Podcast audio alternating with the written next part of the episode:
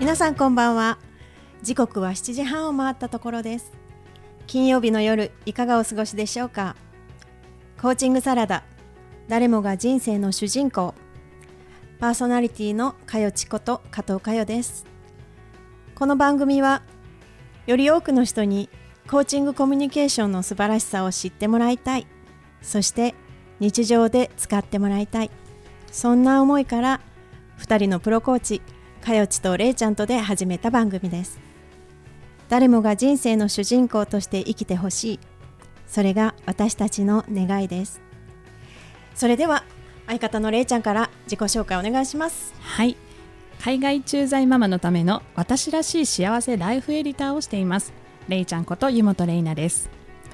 アドラー心理学をベースに本質的な生き方を追求する駐在妻駐在ママが夢思いをどんどん叶えていくそんなお手伝いをしています。今週もよろしくお願いします。はい、えー改めましてライフデザインコーチかよちこと加藤かよです。自然体のあなたが一番素敵。将来に迷っている女性が自分らしく自由に生きられるように心と居場所を整え生き方そのものをデザインしていくサポートをしています。今日もよろしくお願いします。お願いします。えーっと私事ですが、はい、最近新しいことをなんか始めたいなと思ってうん、始めたんですよ、え何ですか？ゴスペルをね、えー。始めたんですよ。でしかも本当2つのグループに申し込んですごいやる気。やる気でしょ？うん。すごいねなんか歌いたくなっちゃったの。うんわかる。なんかやりたい私も、うん。絶対やってやって、もうすごい気持ちよくて、うん。で私アメリカにいる時にね、うん。本場でやってたんですよゴスペル。そうなんだ。あのうん。黒人の人たちと一緒に歌っていて、うんでやっぱりすごいそれがあの舞台に立って毎週、あのこう教会でうん。サービスをしてたんですけど、うん。それがなんかやっぱりまたやりたいなっていう思いがすごく強くなっちゃって、うん。で検索して、うん。でやっとあのー都会に出てきたので 前秩父はねなんかやりにくかったんですけど秩父ではね、でもあのー始めました。もうすっごい嬉しくて。いいな、うんぜひぜひあのおすすめです、はい。やってください皆さんも。皆さんも。はいそんな感じで、えー今日はですねあの素敵なゲストをそうですね、お迎えしておりますので、はい。この後あのお話を聞いていきたいと思います。はい。ということでここで一曲お届けします。眩しくて目を開けてられない。けどその先をどうにか見てみたいあなたは何も見せてくれない。けど暗い時もどこかに触れたい。何もかもが白く染まるほど。僕を照らす光は明るく。逆光にもやける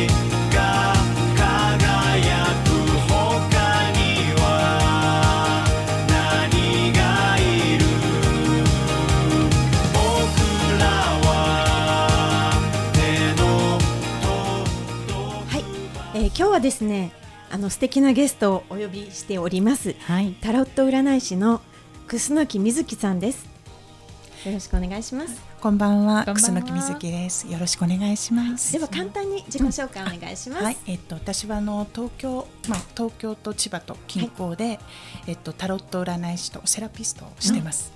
で、えっと対面鑑定とか、まああの LINE の占いとかチャットとか、そういうことを中心にいろいろまあスカイプとかでもセッションをさせていただいてます。うんうんどうぞよろしくお願いします。はい、お願いします。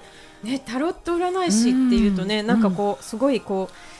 あのなんかマントとか着てね、よく占いの館とかで言いそうですけどね。うんうんでもまああのタロット占い師ということなんですけど、はい私実はあうの楠木さんとは、うん。あの心理セラピスト時代にそうなんですね。あの、うん。お付き合いがあったんですけど、うん。えっ、と楠木さんね水木さんはもともと心理セラピストとして活動されていたじゃないですか。うんはいうんうん。はい、そこにそそこからタロットに来るまで、うん。まずはあの心理セラピストになるところまでうんちょっとお話聞きたいなと思うんですけど、はい、えっと私はあの一応まあ普通の母親もしてまして、ええあの子供が二人いるんですけど、もう一人は成人をしてるんですけど、ええ子供が学校に行けなくて、うん。それでもうすごくその頃なんかもう息苦しくて、うん。なんか子供なんか家に引きこもってしまう子供も見るのも息息苦しいし、ええなんでなんだろうなと思って自分自身もなんかすごく苦しくなる。うん。なんかこうすごく子供を支配したいとか、そういう思いも出てくるし、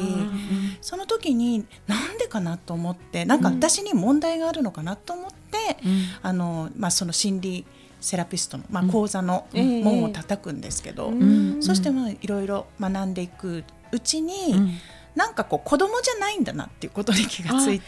最初はその心理セラピー習おうかなと思った時って、お子さんをなんとかしたいみたいなところがうん。強かったわけですそようですね、うん。私も苦しいけど子供も苦しいんだろう、うん。えー。学校に行けることが当たり前だと思ってたんで、そうですね、うん、だからその学校行かせてあげたいみたいなうん。気持ちからこうなんかこう紐解けないかなと思ってうん。学び出したのが最初です。なるほど、うん。今ねすごく不登校で悩みを持たれたお母さん。って多いと思うん。ですよね。えーその水木ん。さん。のお子さん。って何歳の時に不登校になったん。ですか。そうですね上の子はもう結構小学校の中学年ぐらいからまあ、ちょっとうちは転校してきたことをきっかけに始まるん。ですね。うん。で下の子はぱったり行けなくなったのは5年生ぐらいから。ああそれぐらい。そうなんだ。うん。二人とも二人ともで。で上の子の時は学校に行きなさいって言って引っ張ったんですよね、保健室までずるずるずると、うんすごい怖い顔して、でなんとか、まあ、中学校もうんなんとか行かせたんですけど、ええ。下の子のは5年生からなんか怪しくなってだんだんと、うん。でね1年半ぐらい6年生の時から引きこもられたの、ああそうだったんだ。1年半も私はもう一切行かないってでそれはもう誰も声がかけられないような状態になっちゃってうん。そしてこう昼夜逆転をさせるんですよね不登校の子って。学校にいる時間は起きない。うん。そして夜起きる生活。うん。っていうのをこうさしてその時にもう何も言えなくなったと、まあそれでなんかなんとかしないとっていう思いからその心理セラピーっていうかね、うん。そうですね。なんかそういう何かこうね頼みの綱というか、うん。なんかそういうものでうん。勉強しようとそうですね、思われて、でそれからその心理セラピストとして活動されていたじゃないですか、でそういうやっぱり不登校のお母さんとかが対象だったんですか、そうですね。最初はそういう形であのやろうと思ってたんですけど、ええええ。でやっぱりその、まあ、今一応ちょっと私タロットも今してるんですけど、ええ。タロットはその心理心理をもっとこう浮かび上がらせる道具として習ったんですよね半分。なるほど。うんえっと、絵柄を見てとか、うん。ええでええ。そういうことで子どもさんとお母さんと対象にやろうと思ってたんですけど、えでもやっぱり来られる、まあ、例えばモニターを募ってのお母様方とかは、えやっぱりこう自分が子供が行かないからもうどうしようもないとか、うん。なんかこううん子供に原因があってどうのとか、うん。結局なんかそうね。ん、そういう話になっちゃってなかなかそれをこううまくうん。あのなんかこうケアすることができないなと一時期ちょっと悩んだことがあって、それはやっぱり私もそうだったんですけどやっぱり子供じゃなくて自分、ううん。ん子供じゃなくってなんか自分にあるんだよねっていうことに、だから自分が何かを変わるとか自分が何かが分かると、子どものことも受け入れられる、学校行っても行かなくても、うん。だからそういうことをこう気づき出した時に、もうちょっと一旦その不登校っていうくくりをするのはやめようかなと思ったのが今の今に至るんですけど。えーね、やっぱり不登校ってなると子供に原因があるってね、思っちゃいますよね、それを何とかしたいっていうかね。でも実はそこは子供ではなくてお母さん自身っていう問題も多かったっていうことですね,、お母さんがそれを受け入れられないっていうことが本当は、そうですよね、だから行かないことがダメだダメだっていう。そうね、だからこうできる子供はもうすごくいい子で、できない子供はダメだっていうことをやってるってことですよね。でそこを経てそのタロットに、タロットを専門にあのしようと思われたのって、あ実はねあの 実は私のあの体験コーチングをね 受けてくださったんですよね。水木さん。そうですね、うん、あのそれまで、まあ、まだセラピストの方の看板を掲げてて、はいはい。はい、そしてそのタロットの方はまあ一応やってるんですけど、うん。うん、占い師っていうよりそのセラピストの一つのサポートとして、マルセイタロット私使ってるんですけど、そして、まあ、このかよちゃんのコーチングを受けた体験コーチングを受けた時に、はい、未来をずっと見ていったら私がカリスマタロット占い師になりたい。あそうでしたね、すごい言葉が出たのを覚えてます、うん、私も。そうだったんですね。私そうなんだと思って、うんうん、もう自分でびっくりで。自分でもびっくり。びっくりでした、まあ、それまでなんかやっぱり私の中で占い師って怪しいとか、そう、ね、やっぱりそういう気持ちがあったんだなっていうのは後々気づくんですけど、それでまあそういうことなんだって自分で思って。で私の本心は本当はそっちになりたいんだ。そうでしたね、なんかこうワークをやっていたんですけど、その時にあの未来像を出した時に、その占い師しかもカリスマっていう、でもそこにもうワクワクしてしまって今やもうね 大人気のそうですよね。占い師でいらっしゃるってことですから。そこからタロットにも,、もう切り替えて活動をがっつり始められましたよね。そうですね。あのとりあえず、まあ、セラピストっていう看板は、まあ、ちょっと横に置いといて、うん、そこから、まあ、タロット占い師っていうことで、うん、一応あの活動を始めたんですね、うん、新しく。でそれから、まあ、ちょうど去年ぐらいから対面鑑定はあの週1で。東京都内でさせていただいて、ええ、そして LINE 社の方のチャットと電話占いの方を昨年の9月からさせていただきました。ね、今延べで、ね、累計累計は、えっと、大体月150人ぐらい鑑定を延べでさせていただいて150人ってすごい。ですよね。すごいですよね。毎日だとしても5人ですよ。すごい。すごいですよね、その数って。ね、それでまあ1000人はもう超えたので、1000人ですよ。えーすごいですね。だからこれこそそのなんかねあの、うまくいく時って、自分のその使命というか、自分に適した職業って回り始めるっていう、まさにそれですよね。本当そうですね。いやすごいな、うん、なんかこう私もコーチングさせていただいて、うん、そういう方が結果としてこうなんかねどんどんこう活躍されていくっていうのはもうなんかもうコーチやっててよかったって本当に思います。うん、はい。でまだまだ話は尽きないんですけれども、はい、前半はこの辺でで、えー、後半は、えー、今後の活動とかそういうことをお聞きしていきたいと思います。同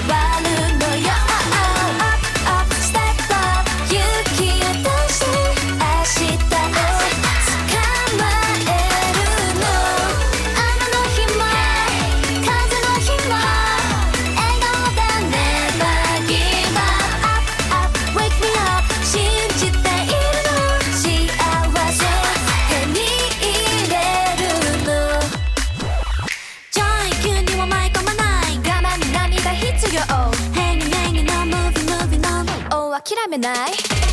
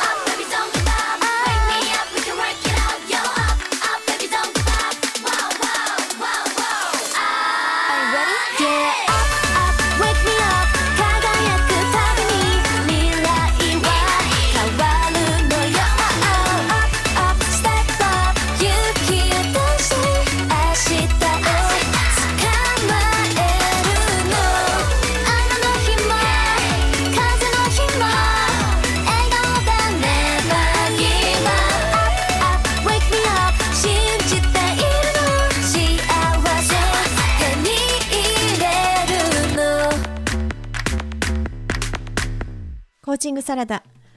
後半は引き続きゲストで、えー占い師のタロット占い師の楠木瑞希さんをお招きしております。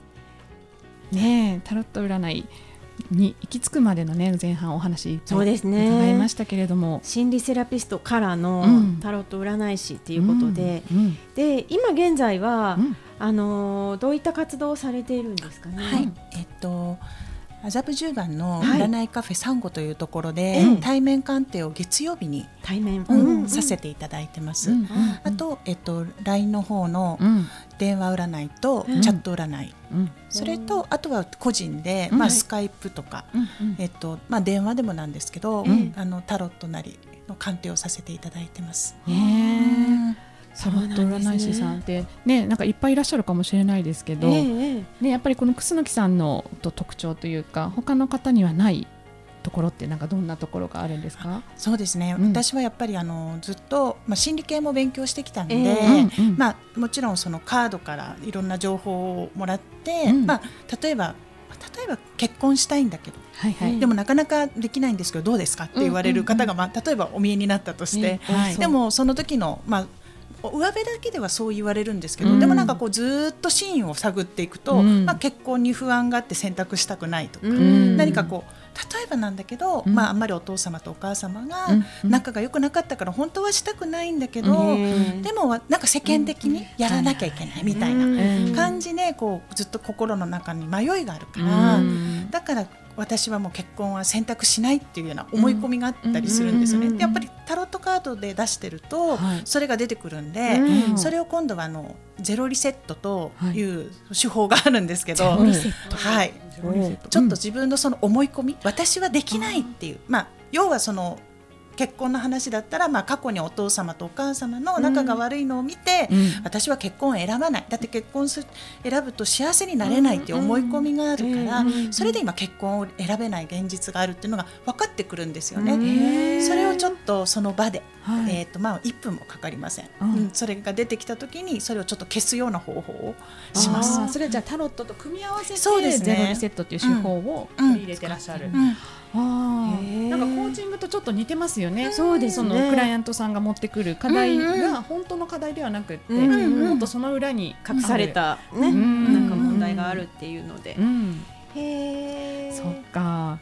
ねえ、そうなんですね。先ほど占い師っていうとねなんかちょっと怪しいって思われるかもしれないってことをおっしゃってましたけれども、実際どうなんですか？その月曜日にね今今日、はい。担担当されてるっておっしゃっていただいたんですが、他の曜日は他の先生がされてらっしゃるはい。うん。私もあのこの占いカフェサンゴというところで対面鑑定を月曜日させていただいてるんですけど、はい。まあ、さ最初ここに入らせていただいた時に、うん。他の、まあ、月曜日は私で火曜日水曜えっと木曜日金曜日土曜日と皆さん担当の先生が違うんですね。でやっぱりそこでもうキャリアがもう30年ぐらいずっと勉強して、まあ、体験を積んである先生だったりとか、まあもう本当になんかこうキャリアを積んで、あのこう一生懸命自分の勉強もして、そしてこうその占いの戦術で、愛まあ、お客様の希望だったり願望だったり、悩みだったりを本当愛を持って解決してあるような先生が、はいいらっしゃるのが本当に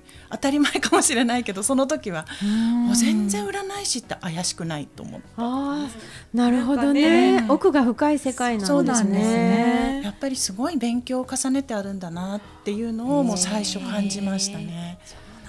やっぱりすごいもんなんか多い人数が多いじゃないですか、はい。占いされる方、うんうんうんでもその中でも残っていくってなったらやっぱりそれなりにすごく深めていかれるんですよね、30年とかっていうキャリアだったらね。なんかね先生とかに、まあえっと山吹先生という先生なんですけど、ええ。じゃあちょうど木曜日担当されされてる先生に、あの最初聞いたら、いやいやいつの間にかそうなっちゃったの、いろんなことを学んでたら30年だったっていうような言い方をされた時に、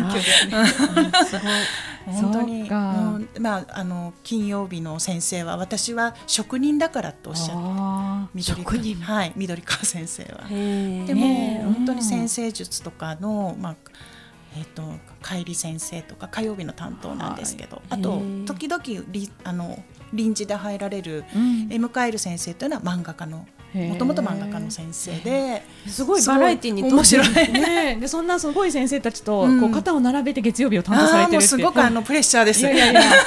それだけねすごい見込まれてのね。えすごいことなんですよね。ね。なんかあの恋愛系のご相談が水木さんのところには多いと。そうですね、うん。やっぱりなんかこううまくいかないっていううん。お話が多いですね、まあ、うん例えばまあ連絡がだんだんと途切れてくるとうん。か、彼からの連絡が。彼からの連絡がとか、もう相手がどう思ってるかっていうのはやっぱりご質問で多いんで、でもその時はあの一応こうタロットは引くんですけど、でもとりあえず自分がどう思うかっていうことを一番にだから悲しい、本当は怒ってるんだけど悲しいとか、ええ寂しいとか、まあ、なんでこんなに連絡くれないんだろうって怒ってあるところをもう一つ一段二段掘り掘り下げるとやっぱり悲しいとか寂しい、うん。うん。私もなんか捨てられちゃうんじゃないかとか、うん。そのこう気持ちが出てきた時になんかこう落ち着いていくんですよね。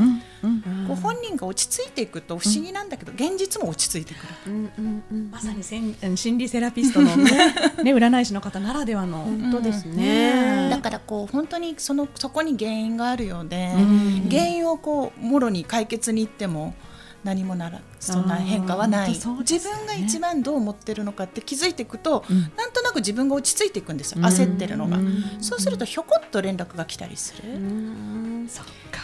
でもね占いの方もやっぱりそのこう変な話ね、こうカードの上辺だけの占いをして、こう悪いのが出たから、あなたはもう結婚できませんよってズバって言われる方も中にはいらっしゃるじゃないですか、それで気分悪いみたいなのもあったりとかで、でもやっぱり心理を勉強されてるから、その奥を見るっていう、やっぱりその水木さんならではの、その占い方と伝え方と、っていうのがね。素晴らしいなって思いますね。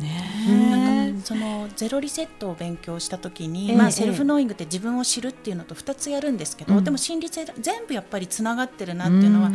ジャッジをしないってことなんだなと思って、いいも悪いもないって、どんなことでも、なんかそれをすごくゼロリセットで明確にしてもらって、ええ。それでんとりあえずその対面鑑定で、まあ、見つけたその思い込みみたいなのをじゃあ次のセッションでって持っていくのがどうしてもあまり好きじゃなくって、うんそれでその場にできることと思ってそのやり方を勉強したんで、やっぱりなんかこうねどこまでもなんかやっぱりお客様に寄り添えるようなうん。ものをともかく提供したいっていうのがやあっぱり気持ちの中で。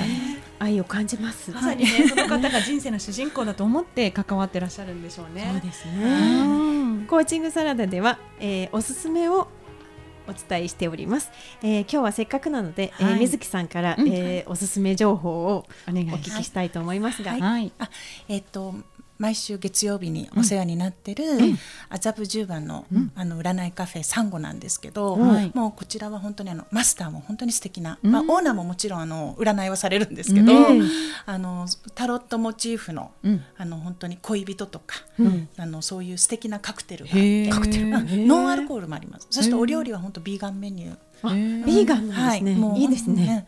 そしてあのなかなかこうねなかなか他ではないような、そういうお料理の提供もあって、そしてあの先ほど私がお話しした週替わりの本当に、あの素敵な愛を持っていろいろしてくださる占い師の先生が、うん。あの日替わりでいらっしゃるので、うん。ぜひぜひ、はい、はい、ということで今週のおすすめは麻布十番の占いカフェサンゴはい。ということですね。はい、皆さんぜひあの検索されてウェブサイトであのチェックされて見に行かれてぜひそうですね。行かれてください。はい。ね、まだまだ話はつきませんが、はい。えっ、とでは最後にあのリスナーの皆様にはい。伝えたいこと、水木さんからぜひお願いします。あはい。えっ、とそうですね。まあ私のまあ経験からなんですけど、やっぱりまあ本当の自分を認める、うん。大切にするっていうのが本当にすべてのことにつながるんだなっていうことを本当に一番に、まあなかなかみんなそういうふうに言うといや大切にしてますって言われるんですけど、でもやっぱりどこかで罪悪感を持ったりとか、それとか自分を責めた時になんで責めてるんだろう？なんでこんな罪悪感持ってるの？っていうのをちょっと一回立ち止まってもらいたいなと思って、やっぱり自分を責めるっていうことは自分をどっか認められないところがあるっていうことなんで、本当の自分の人生を生きるっていうのはやっぱりすごく、まあ、よくね皆さん言われる引き寄せとかそういうあの類のもうレベルじゃないぐらいにやっぱり素晴らしいものなんで、ん。感動するようなね、本当の自分の人生って、だからもうぜひなんかね自分を認めて、本当に自分を大切にっていうのをなんかしていただきたいなと思います。まあ偉そうでしたね。はい、本当に今日はどうもありがとうございました。した。コーチングサラダいかがでしたでしょうか？